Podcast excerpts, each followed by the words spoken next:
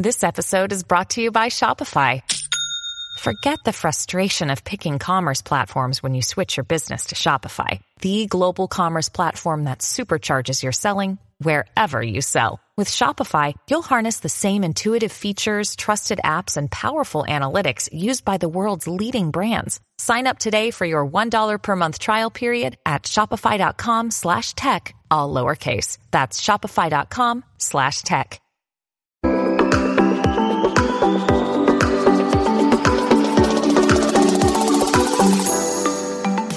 Hi everyone, welcome to the Value Inspiration Podcast. My name is Ton Dobbe and I'm the founder of Value Inspiration. The purpose of my company is to help business software companies rethink what can be to become remarkable again. The goal that I have with this podcast is to inspire new forms of value creation by sharing compelling ideas and stories about the potential that we can unlock when technology and people blend in the right way. So, my strong belief is that we can think big, and therefore we should. Doing so will help to create a better world for all of us. And this podcast is all about that. The guest on my podcast this week is Alexandra Levit, author of Humanity Works. What we're looking at there is the rise of what I call human machine hybrid teams. I do think everyone needs to be prepared, though, that humans will need to work seamlessly with machines. The critical role that we're going to play is that there's no replacing human beings when it comes to certain traits like interpersonal sensitivity and empathy and judgment and intuition and creativity.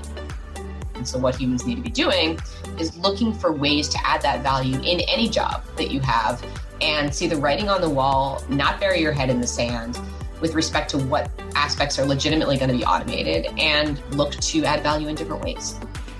My fear is not that people will lose their jobs, as I said. My, my fear is that people will not be able to adapt to the new types of roles that they're they're going to have. How can I continue to add value? And this is a skill set that's kind of rare and everybody needs to develop and I think the passive attitude is really destructive. We want to be active and recognize the future is not something that happens to us. It's something that we create. This is Alexandra, author of the book Humanity Works. Alexandra is an American writer, consultant, speaker, workplace expert, and futurist. She has written six career advice books and was formerly a national syndicated career columnist for the Wall Street Journal. In the last several years, she has conducted proprietary research on the future of work, on technology adoption, on the millennial generation, gender differences and bias, and the skills gaps. In 2017, she became a partner at the organizational development firm People Results. Her goal is to prepare organizations and their employees to be competitive and marketable in the future business world. And this triggered me, hence, I invited Alexandra to my podcast. We explore how the workplace is changing and how this is reshaping our role as business professionals. And beyond that, what we as people can do right now in order to create a future in which we can play an even more valuable role. By listening to this podcast, you will learn three things. Firstly, that the most value will be created once humans and machines start working as hybrid teams. Secondly, why every single one of us has to act now in order to improve our human relationship skills. And thirdly, why we also have to master the way we do personal branding and self marketing in order to survive in our role in the future. So to get started, Alexandra, can you introduce yourself? Tell a little bit about, you know, what you've been up to so far and how you became a futurist and what's your drive in business. Sure. Well, my name is Alexandra Levit. I'm a business and workplace author, speaker, consultant, and futurist, as you mentioned. And I got the start in the area of workplace because I wrote a book way back in 2003 called They Don't Teach Corporate in College, a 20 somethings guide to the business world. And I wrote that book because I had been having a, a, lot of trouble adjusting to the business world after graduating as a high performing college student. And after that, I started getting asked to do speaking engagements around the world for young people that were facing some of the same challenges in business. Okay. And in doing that, I would often get asked, okay, well, what do you think the future of the workplace is? Because these people are fairly young, so what do they have to expect? And I started making some forecasts associated with that and giving my best advice. Of course, no one can predict the future, but sure. what I would do is, is try to identify patterns that were percolating up through the market that you would hear from time to time and try to assess what had the greatest likelihood of catching on in, in a big way. Okay. And so one of the early ones that I did was around career change. At, at, that time, it was still pretty rare to go from one career into something drastically different. Yeah. But uh, I kind of suspected that that might catch on, and and it did a couple of years later. So whenever anything would catch on, I would get a little bit more attention as as a quote unquote futurist. Yeah, and I, I really enjoyed it. Uh, I've been interested in the future from a really young age my dad and I went on a tour of the World Future Society headquarters way back in 1988. I was growing up outside of Washington, D.C., in the States, and we were really intrigued by the, the types of technologies, the types of developments that they were forecasting. And so uh, I've actually kind of had a personal I don't know, a personal interest in it for a long time. So it, everything came together, and and now I'm I'm really mostly making my living doing this type of work. Mainly, I, I work with organizations to help them understand what the trends are and how they can be implementing them today, and how they can be prepared to be marketable and productive in yeah. in the workforce of the future.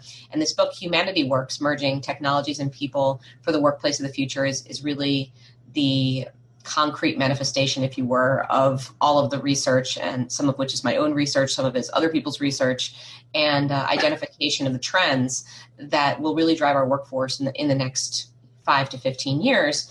And I think what's really important about it is that I try to be very, very action oriented. So at the end of each chapter, like, yeah. okay, we've just talked about all these trends, but like, what do you do? If you're a mm-hmm. leader, what do you do? And it's not just what do you do in 10 years, it's what do you do today to be able to be prepared for this these kinds of things to happen. So, an example of that would be all right, well, you've got all these contract workers coming in from all over the place. What can you do today to systematize your contract workforce so that you don't get into trouble with the powers that be and that things don't get crazy in terms of redundancies and performance evaluations and knowing one hand knowing what the other is doing, making sure contract workers have the vision of the organization and everybody's talking the same message when it comes to employer brand. So those are just some examples of where I'm going to kind of ask the reader to work a little bit. And I, I think that's going to be to their benefit in the end. I hope. so, well, cool. I mean, I haven't received the book yet, as I, as I said prior to the call, but I'm really looking forward to receive it. I mean, the, the reason why I started this podcast was very much in line with the whole purpose of your book. I got pretty upset or pretty frustrated, so to say, with uh, all the news in the press about you know we're going to lose our jobs because of robots and ai and i think you know that's it's, it's true to an extent but it's, it's typically about things that we are lo- going to lose in our job that we don't like anyway. So i think the, the real value is going to be when you really combine humans and machines. And i think that's what your book is going to be all about right well that's one aspect of it ton i mean it's the technology chapter is is really only one part a lot of it is about human human related competencies and what we need to be doing as leaders to develop our humans. But there is a pretty robust chapter on the integration of technology into our teams. And so what we're looking at there is the rise of what I call human machine hybrid teams. So it's not that machines are going to take over our jobs. In fact, all of the research shows that there's very few jobs that will be eliminated by robotics and by machine learning. Really, what we are looking at is the integration of technology into a specific job that will take over a specific task. So you'll still have the job you have, but there will be aspects of it that will be automated. And how that will look sort of varies on the industry and the role that you have. Sure. But I think the biggest implementation that I see to date is the integration of chatbots or really smart personal assistants and uh, my favorite, most salient example that's been in the market for only a couple of months now is Alexa for Business. And the idea of Alexa for Business is that it's she sits in a she's a little console that sits in a conference room and she can help you schedule a meeting invite the participants send reminders order food make sure the presentation is loaded. And uh, you go you go there and it, the meeting kind of is run by alexa. Everyone just kind of shows up. So that's an example of where Alexa has become a part of the team. It's a, it's now a hybrid team with a machine who's who's doing different tasks, and uh, that is where I see it kind of going for the next few years. Now, whether machines are going to become more sophisticated and due to deep learning are going to do things like analyzing project risks and managing big projects. I mean that that is probably going to happen. That's not where we are today.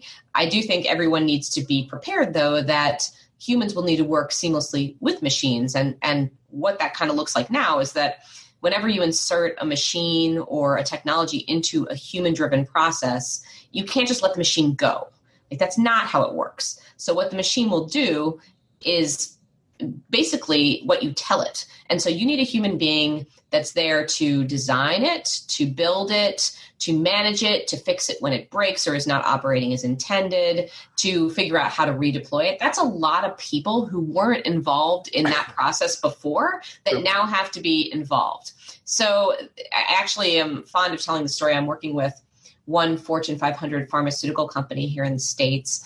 And I was talking to the leader who's managing the project, and she was telling me that there are no fewer than 20 people working on the integration of a chatbot into the onboarding process. So basically, there is this avatar that is introducing new hires to the organization and telling them, okay, here's where you find this resource. Here's the people you need to contact. We're really, really happy and excited that you're here. And uh, there are 20 people working on this. So those are people who had other jobs before. They weren't working on a chatbot that wasn't part of their responsibility and now now there is so this is the kind of thing i think that people need to be getting ready for they need to be getting ready to integrate these machines and they need to be prepared to work with them too so those are two of the big things. Yeah, and I, and I see that. One of the things that uh, that was highlighted in the uh, the reviews of your book was that it's an essential guide to understand the critical role human talent will play. Can, can you elaborate a little bit on that? Like the typical, well, critical role we will play, and and and what is this all about?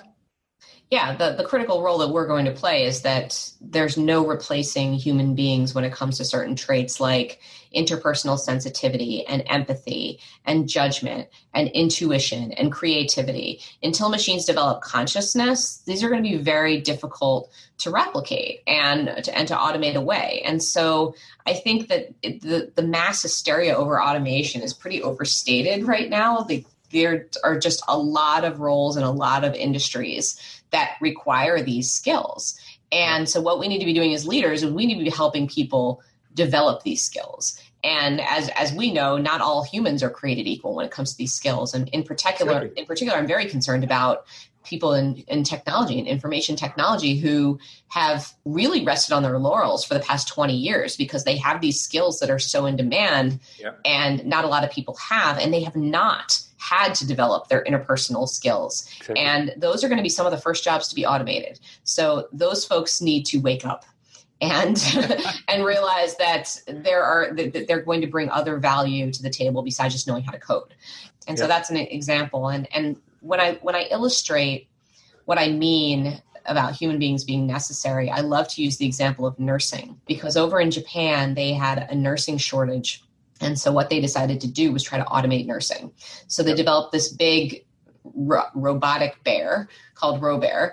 And the idea was for Robear to take over nursing functions. Well, what they learned pretty quickly was that Robear could only really do stuff like move patients in and out of bed and serve meals. They had to look at, at some of the more sophisticated things that nurses do. So they they sit down with a, a relative to explain a grave diagnosis and, and, offer empathy. They walk into a really big emergency and have to ascertain immediately what specialists they should bring in to help given their years of experience working with those people. Yeah. They need to walk into a patient's room and look in their eyes and be able to ascertain the level of pain that they're in. And these are really sophisticated things that, again, until robots develop consciousness and they become exactly like humans, we aren't going to be able to automate. And so, this is the value that humans bring. And so, what humans need to be doing is looking for ways to add that value in any job that you have and see the writing on the wall, not bury your head in the sand with respect to what aspects are legitimately going to be automated and look to add value in different ways. So that's what we talk a lot about that in the book. That's a huge focus of the book. Yeah, I can imagine, and I look forward to reading it myself. But I mean, I, I agree with you. There's these these skills that we had. Well, typically we had them all when we were younger, uh, when we were in, in, kindergarten, so to say. We're all creative and all problem solving in our own way. But I think we have unlearned it. Do you agree with that? I think that I don't know that we've necessarily unlearned it, but I do think it's out of practice for yeah, a lot of exactly. people. I mean, especially the, the area that I'm most concerned about on this topic is the younger generation that's been raised on technology because I think that they are just accustomed to handling conflicts, to doing things online via text, via instant message that they really should be doing in person. And they're just not getting the the muscle behind it that we all had when we were growing up because we didn't have this technology. And so they're the ones that I'm, I'm concerned about because, again, as we've been talking about, it's more important than ever that you have these skills. And so we need, as leaders, to be taking responsibility for training these young these young people in things like diplomacy. It's like when you have to address a conflict, True. you don't just email or text someone, you actually have to go to their office, sit down, and figure out how to solve the problem. And that is, it's difficult for anybody, but it's really difficult for people who've never done it. When I go into a speaking engagement with Gen Zers, so they're the ones who were born after 1995. Yeah. And I ask them, how many of you have broken up with someone via text? Like everyone raises their hand. Like they've all done it. and yeah. it's just like, oh my God, really? You're breaking up with someone? I mean, that's like the worst kind of thing. And and just in the workplace, you can just imagine. You have a problem with your boss, well, you just text them. It's like, no, you don't. You know, yeah. it's like so this, this is this is the area where I'm most concerned. The rest of us just need to kind of get back to that and stop using technology as a crutch. Yeah, but then you also get, of course, the whole change in the, in the marketplace in terms of how we work, where we work. I mean, there's going to, yep. be more more people working from home, more people working in virtual meetings, yep. more more work that is actually done in sort of virtual teams that only last for a couple of weeks, a couple of months, and then you you know you just move on. So it's not departmental anymore. That's of yep. course also not helping. Yep. And we do talk about the rise of swarms or, or short term teams yep. that are focused specifically on a business problem. So they're assembled from all over the place to do a particular project or solve a specific problem. And then once that problem is solved or addressed or fixed, that team is disbanded and you may or may not ever work with those same people again exactly. and so there, there are a variety of interpersonal challenges with this first of all you, you probably as you mentioned Han, you don't you don't see them you don't you're not in person with them. So how do you develop rapport? And then also it's just so short term. We're accustomed to working with people for two or three or five or 10 years where we really get to know them. We get to trust them. We yeah. get to establish what Stephen Covey used to call the emotional bank account, where you work with someone long enough, and even if they screw up or you have a misunderstanding, you still have that base of having a really good relationship. And we just we aren't going to have that as much. So it's being able to to really size up people quickly and to keep those loose ties in your network after you've you've met people who you may never see again but you still want to know if you ever come across them again. Can you trust them? Can you work effectively with them? Can you give a recommendation for them? So these are these are things that are tough and people just need to practice. And I, I, can't I can't emphasize that enough. That yep. it's going to become more difficult for us to have these human relationships, and they're still necessary. Every piece of research that we see shows that when people work in person, when they really take the time to develop a relationship with another human, work is more productive. It's more creative. More business solutions are are arrived at. So the fact that this is becoming harder doesn't make it less necessary. Yeah, I agree. I think there's also another thing happening, or well, that's what I expect from it is that the, the job that you do today and the expectations that people have around the job or what you deliver as a, as a professional, that's changing as well. I mean, I've just this morning been reading a couple of uh, papers around the challenges of, for example, the CFO and the, the whole finance department, where they've always been, you know, balancing the, the admin side and the compliance side with the performance side. And they all say they want to be more strategic, but they can't because they're they're you know all that work and all that time is being taken by administration and by these things that don't really add value. Now that when, when bots come in, that will all disappear, which is actually a good thing. But then the question is, okay, so what are you going to do with that freed up time in order to to deal with the strategic side? And I think once you start looking into that, it's not only about you know have, being more creative or uh, having better problem solving skills. It's also thinking about what else can we do, kind of doing the things that we have possibly not even held possible up to now. How, uh, what, what is your what is your point on that? Yeah, I, I, think that this is going to be an issue that's that's pertinent to a lot of people, and, and it kind of ties into something else that I have a little bit of a fear of. My fear is not that people will lose their jobs, as I said. My my fear is that people will not be able to adapt to the new types of roles exactly. that they're they're going to have. So uh, there's a lot of people out there who are used to being pretty task oriented. So their boss tells them to do something, they do it. It's in a box. They know what to expect. They know what tomorrow is going to bring. And the workplace is changing in that we have to be far more agile and we have to be, as you say, way more strategic about whatever it is we're doing and need to look ahead and say, okay, well, how can I continue to add value? And this is a skill set that's kind of rare and everybody needs to develop and, and that's probably my biggest concern and, and alongside that is having everybody be on their own or most people where you have to sell yourself continuously to new employers prove your value prove your worth your expertise. It's another thing I, I don't think a lot of people are cut out for naturally and we have certainly haven't had corporate structures that have supported that but we're already at 25% contract workers in uh, in the world by 2030 will be at about half. So that means you've got a 50% shot of being tossed into one of these contract worker jobs yep. where you're going to have to sing for your supper. And that's, I think, going to be difficult for people. So thinking strategically, being prepared for change, being prepared for personal branding and self marketing, these are three big areas where if you have not been focusing your attention on that, you need to be. And what I'm recommending to leaders is that they help their workforces develop these skills because in the end it's going to be in their best interest to continue to have relationships with people who might not be working full time but still have a knowledge of the company and an ability to to do great work. Companies are still going to want to have relationships with these people who they trust. So if your people are going under because they can't handle the structure that's not good for you no matter what structure you have. So that's true. That's that's spot on. Mm-hmm. So yeah i mean talking about the, the impact. What do you expect as the impact of this if it's applied in the right way? Have you seen, for example, already companies that are doing this and have received great results out of it? Yeah, I, I think that what I see happening now, and this might surprise you, but uh, it's actually really interesting. But with these future of work trends, the group or the department that I see having the, the quickest uptake, being the most innovative, besides innovation groups. I mean, of course, there there are innovation groups or future of work groups within many companies that are obviously focusing on this stuff. But uh, I see human resources really pioneering some of these concepts. Cool. With respect to, it started with predictive analytics, so the use of big data to determine who would be most successful in a particular job, sure. where you could recruit the most successful candidates, how you could determine if somebody was going to leave or stay. I mean, these were some of the really early applications of big data and predictive analytics that now every leader in every department says oh i want that kind of insight so we see that happening and also with with changing structures hr is, is working with people in different customized career arrangements. They're managing flex time. True. They are managing contract workers. So they're they're doing a lot of, of this stuff already. They're doing they're in the L and D function, so helping to determine do people need more technology skills? Do they need more human skills?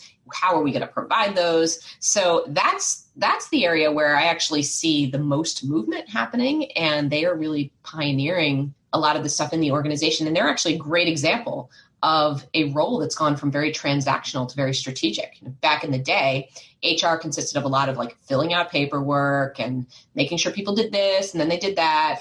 And now that's all automated. So their parts of their job have been automated away. And now they're really knee deep into that talent management, that human side of things, making sure people are deployed in, in the appropriate way. And so everyone can learn from human resources. it's funny to say because traditionally human resources was not looked upon as being that innovative, but that is all turned around 180 degrees.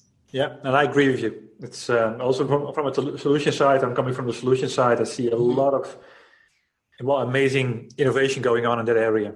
Mm-hmm. And it's about indeed freeing up the skills within human resources to be that that business partner. That's what they're doing. Exactly right. That business partner is a great way of putting it. And also, it's back to the original name, human resources. exactly. so humanity works. Human resources, right? So, so, if you look at kind of what you've learned from the book, or what if you would summarize the book and the advice you would give to leaders, what would you advise? How should they, for example, th- start to think different? Well, first of all, Tom's great question. Recognize the need to be agile. Recognize the need to live in uncertainty to realize that we, we can't predict the future but all we can do is look at what's looks like it's coming down the pike and be prepared for it also i think the passive attitude is really destructive we want to be active and recognize the future is not something that happens to us it's something that we create and so by focusing on these human related skills that are really important to add value. So, again, those are empathy, intuition, creativity, judgment, interpersonal sensitivity, and to help develop those in our workforces. I think we are going to be uh, far more successful to be open to new arrangements. I see particularly people who are on the more seasoned side of things saying, no, we still want to hire people who are local to our community here. We don't want to hire remote workers. We don't want to do virtual work. We want people on site all the time, which again, I, I have to give a caveat that having people on site sometimes is good, but uh, to have people on site all the time is not practical and they're saying we're not going to hire contract workers or we are but we're not going to have a policy we're not going to have a flex work policy we're just going to let managers run, run amok with this i mean these, this is stuff you got to start while recognizing the need to be agile with processes, you got to have a process. Recognizing it, it will change, but you have to have one. And so, really taking steps as a leader to, to face this stuff head on and and prepare for it and do it. And you can start a little bit at a time.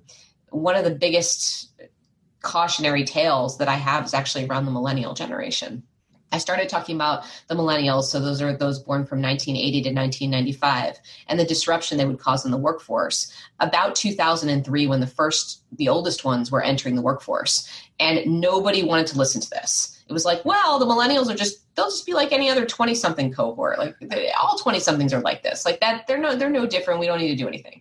And that went on for a couple of years that attitude until they started to reach critical mass and companies really started struggling with how do we communicate with these folks? Like how how do we get them to be productive? How do we keep people who are more seasoned from quitting due to having to work with them? And it took a while for this to catch on that it was an urgent issue but eventually it did to the point where I'm on to millennials as leaders because the oldest ones are 38 years old and they're entering leadership positions an average of 10 years earlier than other generations. And I still get the call our millennial entry level people are driving us crazy. What do we do? And it's like, you are too late at this yeah. point. Like, you're far too late. And so, this is the cautionary tale. Some of these trends, most of these trends, you're not too late. You're on the cutting edge if you're paying attention. And so, that's what I want everybody who reads a book to do is just to start paying attention and do little things that can help address these issues before it gets before it becomes a conflagration and goes on you know completely on fire. So that's that's my that's my advice. Yeah. Yeah i think we should also not look at it from a perspective of defense. I think it should also be a, a thing we should look at from an offensive perspective because if you start looking about this combination of humans and machines mm-hmm. you're going to create a far better impact to whatever you you try to achieve than than if you would do just with humans. So right. I would say it's it's absolutely about competitive advantage. That's right. The book is optimistic. People often are taken aback by that. Like, wait, you, you don't think that this is an apocalypse? It's like, no, this is an opportunity for human beings. Just like you say, like, this is going to help us do work that we enjoy and find meaningful. But we do have to adjust. It's different. Just like when the Industrial Revolution happened, everyone was really scared then, but that ended up being a good thing. and uh, this will be too. So, yeah. Yeah, absolutely. Because I mean, from all the podcasts that I've done so far, mm-hmm. amazing examples of what's already happening around mm-hmm. intelligence augmentation and creating these human machine combinations. Mm-hmm. That's right. And it's all about better and making people better, and uh, and at the end delivering them more fun in the workplace, but also more impact. That's beneficial to everybody, whether yeah. you are work, a worker, whether this this is the company you work for, or the customer you serve. That's so right. Um, that's really promising at the end. Mm-hmm. I think so, so. Exactly. So, if, what, what's next for you? What What do you believe is is, is the next thing that, that's coming? Well, the next thing that's coming for me is that I'm going to do more implementation work around some of these concepts. So, right now we're at the trend identification and the solution identification. And now I would like to see some organizations, and I'm already working with a few, taking some risks to adjust structures and adjust processes to take these trends into account. And so I'm looking forward to doing that on a global basis. I actually find that in, in areas of Europe and Asia, some companies are a little bit further ahead than where we are here in North America. So looking forward to traveling a lot and working with companies that have a global presence. I'm also really interested in how you would adopt strategies globally if you have multinational operations because the cultural differences still come into play. Exactly. And so we need to be taking those into account when we're developing our human skills. If the human skills needed in Australia might be different than what is needed in the UK, even though technically everyone speaks English, there are subtle differences there that we need to to take into account. When you go to India, it's very different than when you're in Brazil. And uh, so I'm really looking forward to more of that type of work to actually help companies do things on a wide scale that will allow them to be more competitive and, and successful. Yeah, that's what it at the end is all about. Mm-hmm. For every vertical that you're talking about. So, what is your big ask? What can the audience do for you? How can they help you? Well, what the audience can do for me is take a look at the book, let me know your thoughts, because I love the idea of crowdsourcing, right? Like, I don't have all the answers. I've, I've done my research and homework, hopefully, but I would love to hear from people who are doing real work in this space. If you've integrated a chatbot, if you've automated a process, how's it worked out for you? And to hear about real world examples of these trends in action and then if there's something you think I should have covered or didn't cover enough, or you have a different opinion, tell me because this book is probably going to be updated in i would say definitely less than five years because of the content so i would love to include different things that the people are sending and if you like the book and you want to write an amazon review that's enormously helpful for me so please do that if, if you are so inclined. And, and look me up at uh, alexandralevit.com or Humanity Works Book, humanityworksbook.com. And uh, just keep in touch. I look forward to hearing from everyone. Yeah, that was my next question. Where can people go to find out more about your book, but also uh, you? How can they say hello? Okay. Mm-hmm. And that's answered.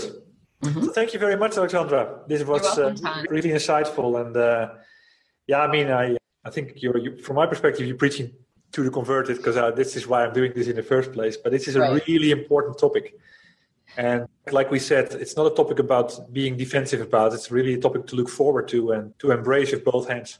Yep, that's that's right. So I thanks. Agree. You're welcome. Thanks for having me. The pleasure was fully on my side, Alexandra. And for everybody that's listening today, thank you for tuning in. I had the honor to speak to Alexandra Levit, author of Humanity Works. The goal of this podcast is to share compelling ideas and showcases to inspire what can be when technology and people blend in the right way. It's my strong belief that too much focus is put on automating people out of a process, in other words, cutting costs, rather than scenarios where the unique strength of people are augmented with technology to change the established rules and to deliver a value that was unimaginable before. So, with this podcast, I want to make a contribution to change this to create a broader awareness of what can be, to accelerate the adoption by bringing together you, a tribe of like minded people and organizations, and lastly, to accelerate the initiatives and solutions that could be created because one idea inspires the other. So if you know about stories that are worth sharing, please send me a message. Building the momentum all starts with revealing the ideas, and that starts with you. If you want to have more information, read my blogs, or obtain information on working with me, just visit me on my website, valueinspiration.com. Thank you for tuning in. And you could do me a big favor by rating the podcast or provide me with your feedback.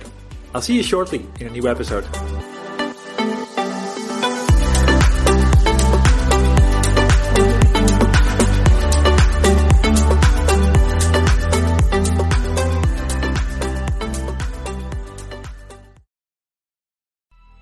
Coming up on 5 Minute News. I'm Anthony Davis. You might think it's partisan because maybe it's critical of one side or the other, but it's not. It's just the truth. And I think that's also something that's kind of unusual for Americans listening to the radio or to podcasts because The news landscape in the States has been so partisan for so many decades. So 5 Minute News is verified, truthful, independent, unbiased, and essential world news daily.